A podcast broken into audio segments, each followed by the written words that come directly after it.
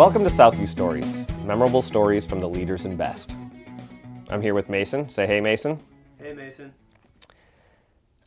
I wanted to take a quick second to thank all of you that have been listening for the feedback that you've been so kind to take some time to tell us about. We appreciate your patience as we figure out uh, sound levels and what works best for the podcast. So thanks for bearing with us. And please keep the feedback coming as we are still learning what works and what doesn't work and trying to get better. Our guest on this week's episode is Doctor Oluwaferanmi Okanlami. And Doctor Okanlami, otherwise known as Doctor O uh, or Feranmi, is an impressive, impressive person. Not only a, a professor and physician, but also the director of adaptive sports at Michigan Medicine. And uh, this conversation was eye-opening and memorable, to say the least. Uh, we had a great conversation about his background and what he's, wor what he's working on, what he's championing in the community of adaptive sports. Just a quick note, uh, we recorded this back in two thousand nineteen, Uh, and you'll notice we have some conversations about Michigan and Alabama. Uh, we did not know at the time that we'd be playing Alabama in a bowl game uh, in, two, in twenty twenty. So our conversations around football in that regard may seem a little bit off, and now you know why. I also wanted to note that if you have a second, take a look at the episode notes, because I'm going to link a very Uh, well done, impressive video, done, and it's well done because it was on Good Morning America with Robert Roberts uh, about Doctor O and his story, and I was extremely honored to be able to also talk to him about his story, but to check out this video because you can see, uh, see him in action there. But before we get started, just a quick uh, shout out to our sponsors, Underground Printing. Uh, Underground Printing is your go-to place for custom printed apparel. We're running some great specials right now, so check us out at underground shirts dot com. I also wanted to shout out to State and Liberty, uh, high-end, well-fit, well-performing men's clothing. Uh, I'm wearing a State and Liberty shirt right now, actually, so uh, check them out at state and liberty dot com. Uh, discount code SOUTHU. And finally, Destination Ann Arbor, doing great things for the Ann Arbor community, and you can visit them at ann arbor dot org. And now, Doctor O.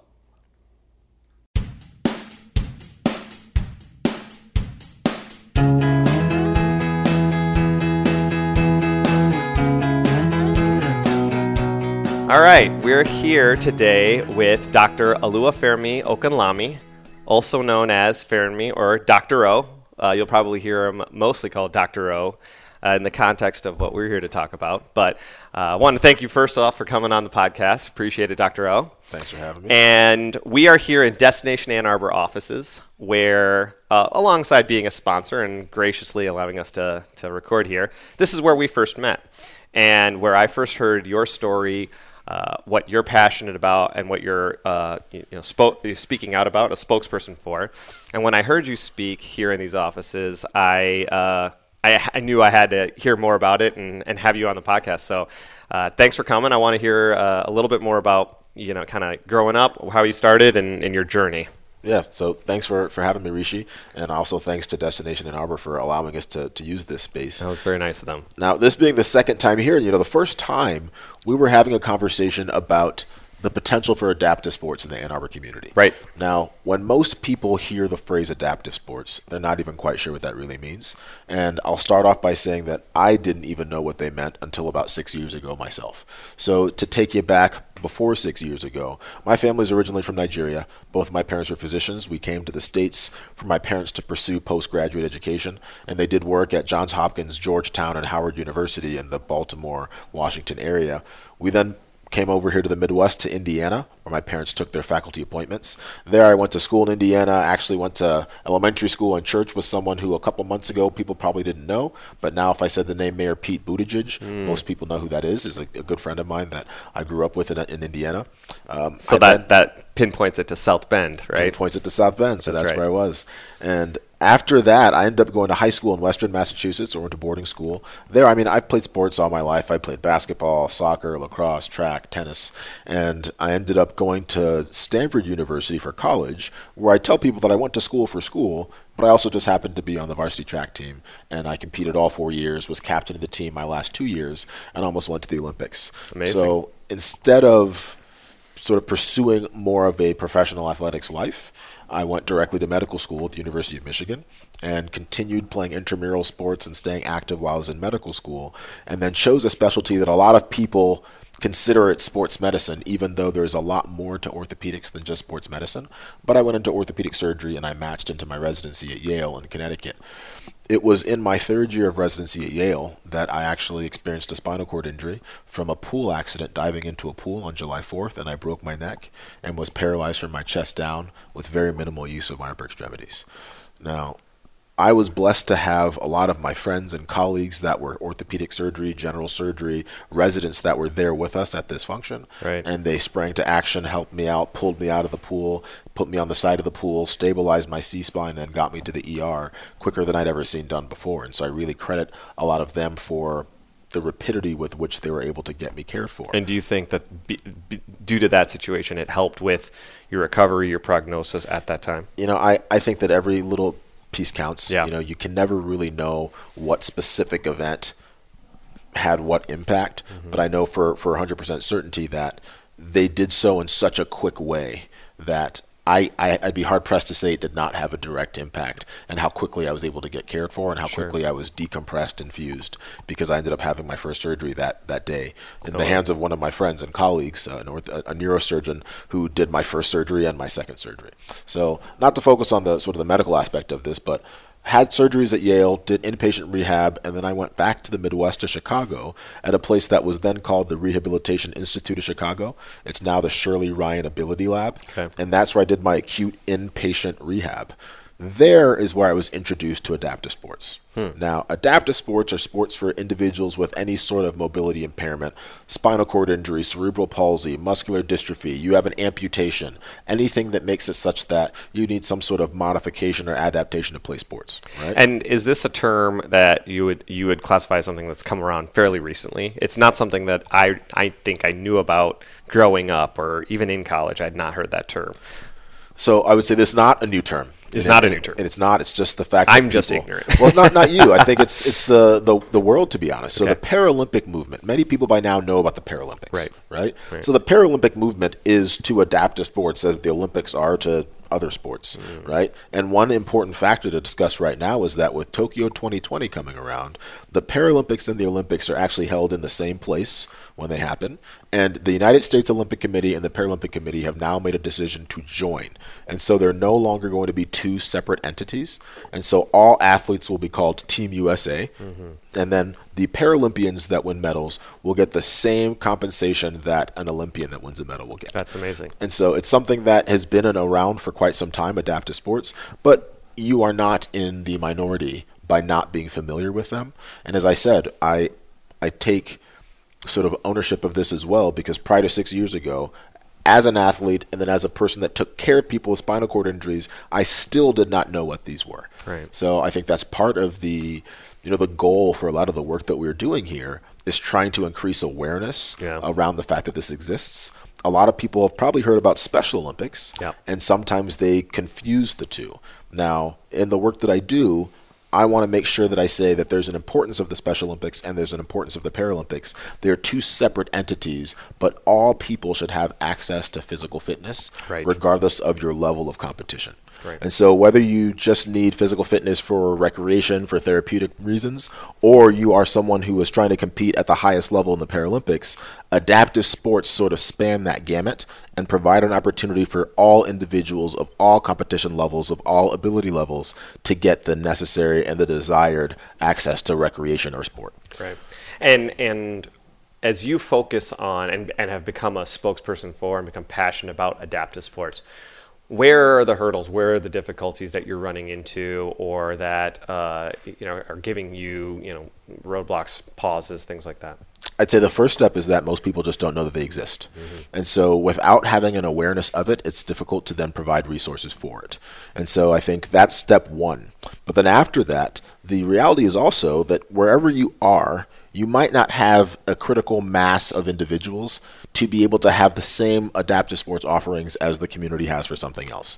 You can go into a community and they probably have five little league teams. They probably have two Y M C A basketball leagues. They probably even got, you know, beach volleyball somewhere that people can play regularly.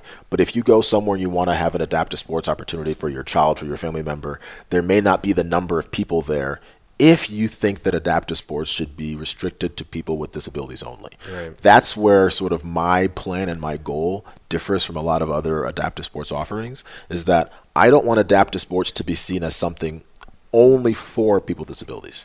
I want a more inclusive sort of aspect of adaptive sports to say, this is a sport that is similar to basketball, for example, but you need to be in a wheelchair to play, mm-hmm. right? The chairs are different. They're sport chairs. The analogy I make is ice hockey. Mm-hmm. You don't decide and say, you know, Rishi, you know, I'm going to play hockey tomorrow, and say, you know what, I don't need any skates. I'll I'll just play in my shoes. Right, yeah. You need the equi- You need to play in the same equipment. Exactly. And so whether you use ice skates to get around on a daily basis, which I don't know anyone that does that, right? Or not, you're going to put on ice skates and play. Correct. With wheelchair basketball, the purpose is that you're going to sit in a wheelchair and play the game. Whether or not you have a disability. Whether or not you have a disability. Now, this is a contentious point because not everyone within the adaptive sports world wants this. Hmm. Because I think some of the reason is that people are f- afraid that if we invite everyone to then participate in adaptive sports, it will limit the opportunities for the people with disabilities that truly need it mm. because they don't have alternatives, right? Interesting. Now, what I think is that if we raise awareness to adaptive sports,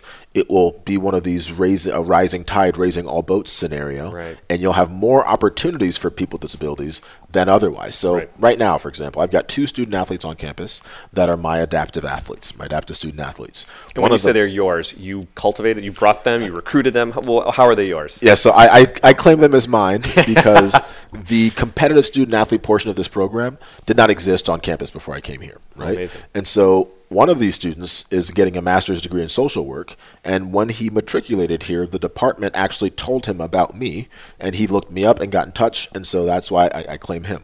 The other one is actually a really interesting story in that this young man had his spinal cord injury in Michiana, which is southwest Michigan, northern Indiana area. And when he was in the hospital at which I worked prior to Michigan, people told me about him and I went to meet him in the hospital oh. right after his injury. He then joined my wheelchair basketball team in South Bend, Indiana. He then You lived in South Bend at the time? I lived in South Bend. Okay. And he, well, he lived in Niles, Michigan. Oh, okay, yeah. He then went out to California after I went to California to do this intense outpatient rehab therapy program. He saw a post of mine on Facebook and ended up talking to his family and his community and was able to come out to California to do that program with me as well. We actually were then aired on a, a local A B C affiliate, did a story on the two of us about that trip. Hmm. He then matriculated and got into medical to school here at Michigan. So that's why for that young man, I truly call him one of mine. Because you're truly recruiting here. Yes. Yeah, you know, but, but the lucky thing is that this is before I really started putting a lot of the work in to develop a program here. Mm-hmm. I had the goal of creating this program here, but it hadn't truly come to fruition yet. And both of them just sort of fell on my doorstep. Huh. And so I did not go out of my way to find those two to bring them here. They ended up here at the time that I was doing this work, which is really a godsend. Now I am actively recruiting, and four of my prospective recruits were just announced as they are going to be uh, high school Paralympic All-Americans. And so hopefully at least one of them, hopefully all four of them, will get in, and then we'll have four more athletes here next year that will be, you know, bring it, uh, increased visibility, and they've already competed at a high level themselves. It's a, it's such an int- I mean, we're obviously, especially going, you know, being Michigan sports fans, we're uh, familiar with the concept of recruiting. But here you are recruiting for sports, but in a capacity that has nothing to do with that. Like uh, you're a doctor, you're a spokesperson for adaptive sports, but more in the general uh, inclusiveness aspect. But yet you're acting like a coach, you're acting like an athletic department uh, employee, so to speak. Uh, really, you're jack of all trades in all of the different spaces, trying to bring the whole the whole game up, so to speak. You know, it's it's interesting that you pose it in that way, because my ultimate vision for this is that similar to Title nine and to women's sports in the N C double A, years ago, women's athletics were not part of N C double A sports. Mm-hmm.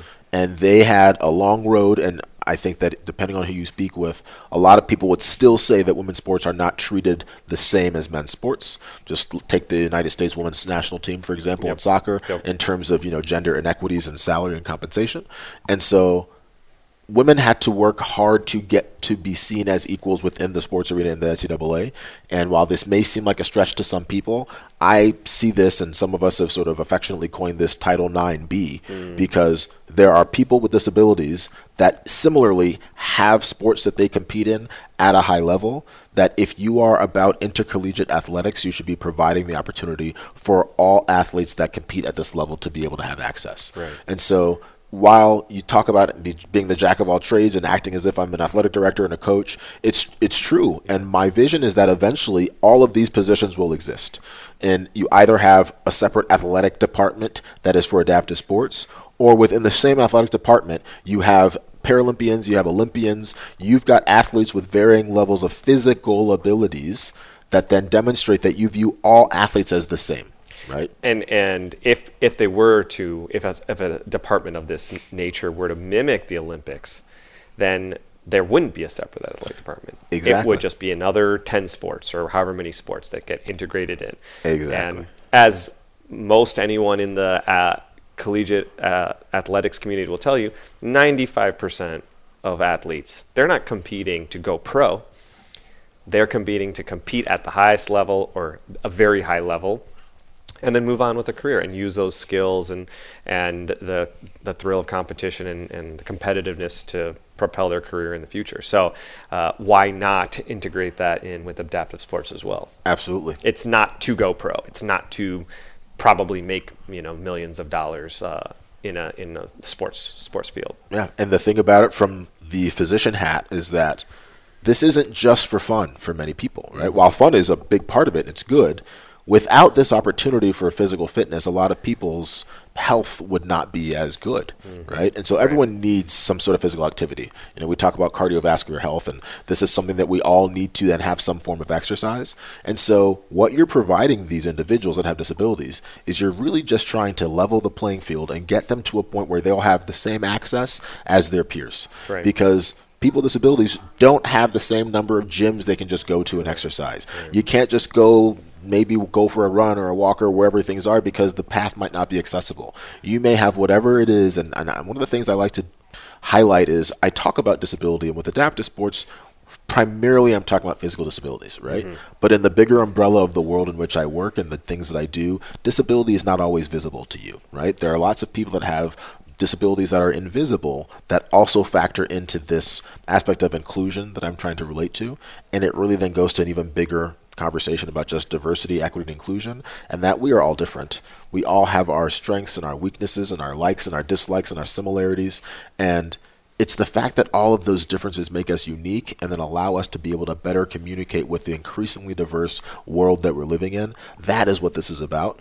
I just have my specific niche being adaptive sports for people with physical disabilities, right. right? And so this is an opportunity that we have to show that we value the person that's sitting next to us, even if they're different. Right. And there may take some, you know, some time to create a structure that makes sense, right? Like, I understand that it's not as easy as just saying, let's add ten sports, right? Right. Actually, I, I want to speak positively about Warde Manuel, the athletic director here at Michigan. I've had multiple conversations with Warde. He's made a lot of time for me to then hear this, and he is supportive of us trying to develop an adaptive sports program. That's great. But he's also just honest about where we are currently mm-hmm. and what role he can play in directly advancing it. Right. So he can provide access to things and help sort of, you know, grease some wheels for me to get things moving. But until we have a more substantial base of individuals that are doing adaptive sports consistently across the country, one individual athletic director is not going to be able to then change the decision of the N C double A. Right. Until then, I have a whole group of people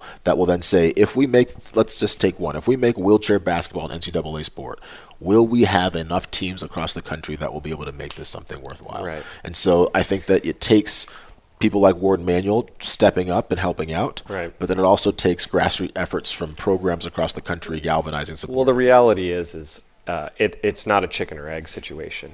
It all has to happen probably at the same time. And you can't drop the, the league and then expect people to pop up. You have to develop the talent exactly. along the way. You have to show the opportunity while they, so it's going to be a slow build. Right. Um, but this is the, the first step. And the work that you're doing is actually having some positive impact. You were telling me earlier that through your talk here that we met at Destination Ann Arbor and their kind of goal within the Sports Commission to make Ann Arbor a destination for various sporting events, you've had some impact there. Yeah, so I, embarrassingly, to think back to how that even first came about, I think that one of the, you know, the assistant director of Destination Ann Arbor and the Ann Arbor Sports Commission, I forget where she heard about me somewhere, but they had already been thinking about how they want to then provide sporting opportunities for the general community, right? Mm-hmm. They need to do, or they want to do a better job of providing these things for the greater Ann Arbor, Ypsilanti area,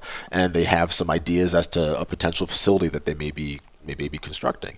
And they said, you know, what we've realized is that we're missing a population of people, and adaptive sports is something that if we're creating a facility that we're going to then house a whole bunch of sports opportunities, we want to make sure that it's inclusive and accessible. Mm-hmm. And so that's something that, as I said, I give kudos to them here for recognizing that, because I don't want to take credit for all the work that's been done here. Right. And something else I need to say very directly is that Michigan is actually just behind. Mm-hmm. There are plenty of other states and other institutions that have well-oiled machines of adaptive sports yeah. that are much further along than we are right now. And so, you know, I just spoke to, to a group yesterday about the fact that people talk about innovation and creating new things. That's, that's not even this. Because there's a template for what already exists that I hate to say it. If we look at Alabama, Alabama, who actually, you know, a couple weeks ago saying Alabama would have, you know, had a certain feeling. But Alabama, if you're a football fan, they've already lost twice this year. And it's a very different They're Alabama. Only ranked, at the time of this recording, they're ranked like three ahead of us right now uh, you in, know, the, in the current polls. Yes, I mean, Alabama's not making it to the college football playoff. But usually when I talk about Alabama, it, it hurts because Alabama's just been so good for so long. Right. And for them to dominate and adapt to sports, too, is just a dagger. You know, saying that, you know, next thing you know, Alabama's going to beat us in basketball, so you don't even know if they have a basketball. That will never team. happen. Exactly. So happen. Alabama, with all due respect, great job that you're, what you're doing in adaptive sports. I mean it. They're pioneering adaptive sports in terms of the infrastructure they have. They had a ten million dollars. I don't know if the facility was ten million dollars or if the overall capital campaign was ten million dollars, but ten million dollars is a number that I know that Alabama raised. They have a facility specifically for Alabama adaptive athletics. They have, I think, thirty or so adaptive athletes per year. That I remember you, sh- you showed a video to us about this facility, and it was, I mean, it was an impressive facility no matter what. Exactly. And that's what it should be, that's right? right? It shouldn't be some second-rate building because it's for adaptive athletics. Right. It should have the same amount of facility space. It should have the same sort of caliber of equipment, mm-hmm. and, and that's something that other institutions are starting to come around to. This is the first of its kind for adaptive athletics in the country, is that building, but there's absolutely no reason why it should be the only one, and I think that a place like the University of Michigan has the ability, if we then use the resources that we have, if we galvanize all the support of what exists within the Ann Arbor community, the University of Michigan community, the Detroit area, with the interest in sport, there's no reason why we can't have a similar facility here. And what I would advocate for is that the facility here is not just for University of Michigan students. It's for the community that we serve, because once again, talking about the numbers, without supporting the community members that are here as well, you may only have a few students here or there that will then be able to use that until you build the program. But I think the other important part is that oftentimes institutions like Michigan are viewed by the community as sort of arm's distance and not always doing enough for the community as they could. Mm-hmm. And so I think for this, it's a unique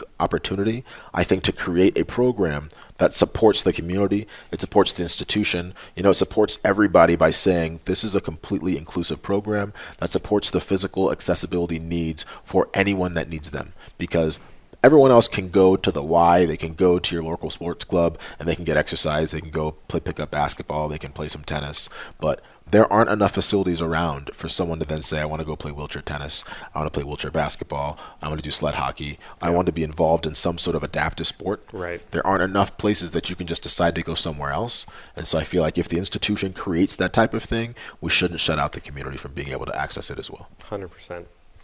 Well, I, I have to thank you again for coming coming on the podcast. And, uh, you know, I think initially when uh, we were talking earlier, uh, as I'm still figuring out the format of my podcast, and, and, and I love to focus on the story, but I think that the point for, for me is that the story forms conversation, whether it's just repeating the story because you thought it was cool or memorable, or a story leads into something bigger, like learning more about adaptive sports and, and seeing the opportunities and perhaps even spurring something on. Uh, that's that's also potentially cool. So I appreciate you being the first guest to explore that aspect of it, and it's a great message and something that I'm I'm looking looking into and and forwarding, and you know have been have been communicating with you about even, and uh, that that wouldn't have happened without you. So I appreciate it. No, but I and I'm going to throw it right back to you, Rishi, because something that we did not, and I did not directly say, is that not only did you meet me here, but since that time we've continued communicating. You've connected me to different people in this community that are part of different tennis clubs to then see if any of those individuals may be willing to then help support that program. And so it's through conversations, it's through relationships that anything happens, yeah. really. And so adaptive sports are no different. And so Absolutely. I appreciate your time oh, and your your connection in trying to make some networks work here. So I think that that's great. And I, I look forward to other opportunities for us all to, to partner and see what we can do to support each other's efforts. All right. Well, if you're listening, you won't be able to see that we're about to hug it out. So we'll, uh, we'll end it at that. Take it easy. Thanks so much. Let's see ya.